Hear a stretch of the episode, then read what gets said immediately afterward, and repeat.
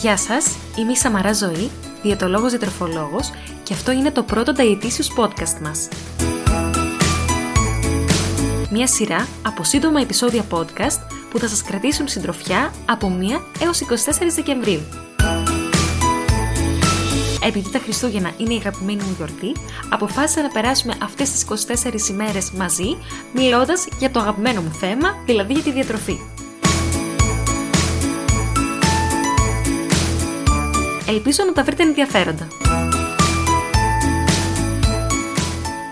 Γεια σας και καλώς ήρθατε στο πρώτο τελευταίο επεισόδιο του Dietitious Podcast μας. Φτάσαμε λοιπόν στη μέρα 23, 23 Δεκεμβρίου σήμερα, προπαραμονή Χριστουγέννων και στο σημερινό επεισόδιο θα προσπαθήσω να σας δώσω κάποιες γενικές διατροφικές συμβουλές για το πώς να διαχειριστείτε συνετά τα γιορτινά τραπέζια. Όμως να κάνουμε μια αρχική συμφωνία να συμφωνήσουμε πως οι γιορτές δεν είναι κατάλληλη περίοδος για να πιέσετε τον εαυτό σας διατροφικά. Κατανοήστε το γεγονός πως είναι λογικό να φάτε λίγο παραπάνω. Πως θα υπάρξουν περιστάσεις που λόγω κοινωνικών θα πιείτε και λίγο παραπάνω. Ίσως φάτε και ένα γλυκάκι παραπάνω. Δεν χαρακτηρίζουμε όμως ως υπερφαγικό επεισόδιο κάθε κατάσταση που τρώμε άνω του σημείου κορεσμού μας. Αξιολογούμε την κάθε περίσταση και προσπαθούμε να απολαμβάνουμε τις στιγμές με τους αγαπημένους μας χωρίς να σκεφτόμαστε συνέχεια πόσο τρώμε και πόσα κιλά θα βάλουμε.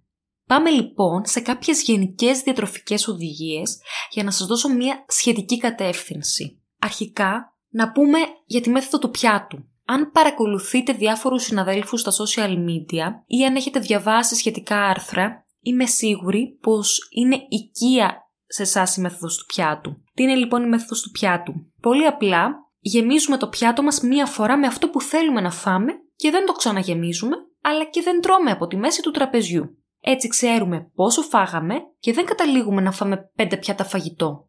Γιατί όσο τσιμπάμε από τη μέση του τραπεζιού και δεν τοποθετούμε το φαγητό μας στο πιάτο μας, δεν έχουμε αντίληψη της ποσότητας που καταναλώνουμε. Πιο συγκεκριμένα, βάλτε στο μισό πιάτο σας σαλάτα, στο 1 τέταρτο του πιάτου σας πρωτεΐνη, δηλαδή κρέας, τυριά, ψάρι, στην απίθανη περίπτωση που θα υπάρχει ψάρι στο γιορτινό τραπέζι, και στο υπόλοιπο 1 τέταρτο του πιάτου τοποθετήστε τον υδατάνθρακά σας, δηλαδή γέμιση, ζυμαρικό, ρύζι, ψωμί, κάποια πίτα, οτιδήποτε. Με αυτόν τον τρόπο θα έχετε συνθέσει ένα πλήρες γεύμα, αυξάνετε τις πιθανότητες να φάτε έως το σημείο κορεσμού σας χωρίς να νιώσετε δυσφορία από το φαγητό. Όμως, να πάω τώρα στη δεύτερη συμβουλή, η οποία την οποία θέλω πάντα να την έχετε στο μυαλό σας όλες αυτές τις ημέρες. Αντιλαμβανόμαστε πως η απόλαυση δεν ταυτίζεται με υπερβολική κατανάλωση. Έχουμε δυστυχώς συνθέσει τις ωραίες γεύσεις με ενοχές. Αυτή η υπερπροσφορά φαγητού αυτών των ημερών έχει ταυτιστεί με καταναγκαστική υπερκατανάλωση αδυνατούμε να αντιληφθούμε και να ξεκαθαρίσουμε τι πραγματικά θέλουμε να καταναλώσουμε. Νιώθουμε πως επειδή έχουμε όλα αυτά τα φαγητά και τα γλυκά μπροστά μας, είναι η μόνη μας ευκαιρία να τα καταναλώσουμε. Γιατί είναι μια ημέρα που ούτως ή άλλως έχει ταυτιστεί με την υπερκατανάλωση φαγητού, οπότε είναι σαν το σύμπαν να μας έχει δώσει την άδειά του. Γιατί από αύριο, μαντέψτε τι σκέφτεστε, δεν θα σας το πω εγώ, πάλι δίαιτα. Δεν θα φάμε τίποτα, οπότε όλα καλά. Όχι παιδιά, όχι, επειδή κάθε χρονιά υπάρχει αυτό το μοτίβο, δεν σημαίνει πως πρέπει να υπάρξει και φέτος. Γιατί το ξέρετε και εσείς και εγώ πως η απόλαυση που παίρνετε από την υπερκατανάλωση είναι στιγμιαία και τη διαδέχονται οι τύψεις, οι στεναχώρια. Δεν υπάρχει κανένας λόγος να πιέζεστε από τις κοινωνικές συνθήκες. Δεν υπάρχει κανένας λόγος να ταυτίζετε τα Χριστούγεννα με υπερκατανάλωση και αυτό εν τέλει να σας κάνει να μην μπορείτε να ευχαριστηθείτε το φαγητό σας. Δεν υπάρχει κανένας λόγος να πιστεύετε και να πείθετε τον εαυτό σας πως μόνο οι μέρε σαν αυτή σας επιτρέπετε να φάτε και αξίζετε να φάτε γιατί οι κοινωνικές συνθήκες σας το επιτάσσουν και γιατί όλοι τρώνε και γιατί έτσι παρουσιάζεται από παντού. Με αυτόν τον τρόπο τοποθετείτε το φαγητό αυτών των ημερών σε ένα βάθρο. Το εξυψώνετε και καταλήγετε να υπερκαταναλώσετε. Ακούστε τα συναισθήματα που σας προκαλεί. Νιώστε τις γεύσεις του. Μην τρώτε μηχανικά απολαύστε το. Δεν χρειάζεται να σκάσετε για να το απολαύσετε, για να το πω λαϊκά. Και σε αυτό κολλάει και η τρίτη συμβουλή που θα σας δώσω. Να καταναλώνετε το γεύμα σας ενσυνείδητα. Φάτε αργά, κάνετε παύσεις, μιλήστε με τα άλλα μέλη του γεύματος. Μασίστε πολλές φορές την τροφή σας, νιώστε τις γεύσεις της, απολαύστε την. Έτσι και θα διευκολύνετε την πέψη σας, αλλά και θα νιώσετε τον κορεσμό στη σωστή στιγμή και θα έχετε μικρότερη πιθανότητα να υπερκαταναλώσετε. Τέταρτη συμβουλή είναι να καταναλώνουμε το επιδόρυπιο που συνήθως είναι γλυκό αμέσως μετά το γεύμα μας. Με αυτόν τον τρόπο το γλυκό δεν θα το χρησιμοποιήσουμε ως μέσο κορεσμού, αλλά θα κλείσει με όμορφο τρόπο το γεύμα μας. Αν το καταναλώσετε αμέσως μετά το γεύμα, είναι μικρότερη η πιθανότητα να το φάτε όλο. Αλλά θα φάτε τόσο όσο πραγματικά χρειάζεστε. Πάμε τώρα στο αλκοόλ.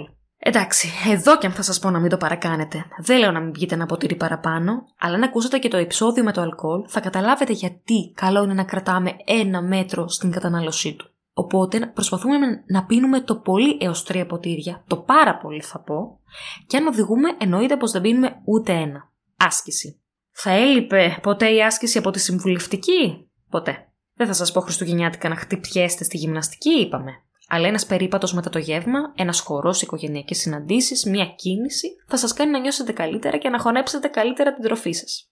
Καταλήγοντα, και για να μην σας φορτώνω με άλλες συμβουλές, δεν θέλω να σας πω να επιλέγετε αυτή την τροφή και την άλλη, θέλω να τα φάτε όλα. Αλλά να τα φάτε μέχρι εκεί που θα τα απολαμβάνετε. Μην ταυτίζετε το σκάσιμο από το φαγητό με την απόλαυση. Το ξέρετε κι εσείς ότι δεν ισχύει. Να θυμάστε πως αυτές οι μέρες δεν έχουν φτιαχτεί για να ανησυχούμε για το φαγητό και το αν θα φάμε πολύ. Έχουν φτιαχτεί για να τις απολαμβάνουμε χωρίς να βάζουμε το φαγητό στο κέντρο αυτών των ημερών. Απολαμβάνω το φαγητό δεν σημαίνει τρώω μέχρι να σκάσω και στερούμε το φαγητό δεν σημαίνει πως τρώμε τη σκέψη από αύριο δίαιτα. Δυστυχώς δεν γίνεται να σας κάνω να το καταλάβετε μέσα από ένα επεισόδιο στο podcast. Είναι αντιλήψεις ετών, είναι καθιερωμένες σκέψεις, είναι αυτόματες σκέψεις. Να θυμάστε πως ένα υπερφαγικό επεισόδιο δεν είναι το απλά τρώω πολύ σε ένα γιορτινό τραπέζι. Είναι κάτι πολύ πιο σοβαρό και έχει άλλη ψυχοπαθολογία από πίσω. Οπότε μην το χρησιμοποιείτε έτσι ελαφρά την καρδία. Μην τρώτε παιδιά με τύψεις. Δεν θα σας παχύνουν 2, 3, 5 ημέρες επιπλέον φαγητού, όπως και δεν θα σας αδυνατήσουν 2, 3, 5 ημέρες δίαιτας. Τα κιλά που έχετε τη δεδομένη στιγμή, αυτή τη στιγμή που ακούτε το podcast, είναι τα κιλά που έχουν διαμορφωθεί από την στιγμή 0, δηλαδή από τη στιγμή που ξεκίνησε η ζωή σας μέχρι τώρα.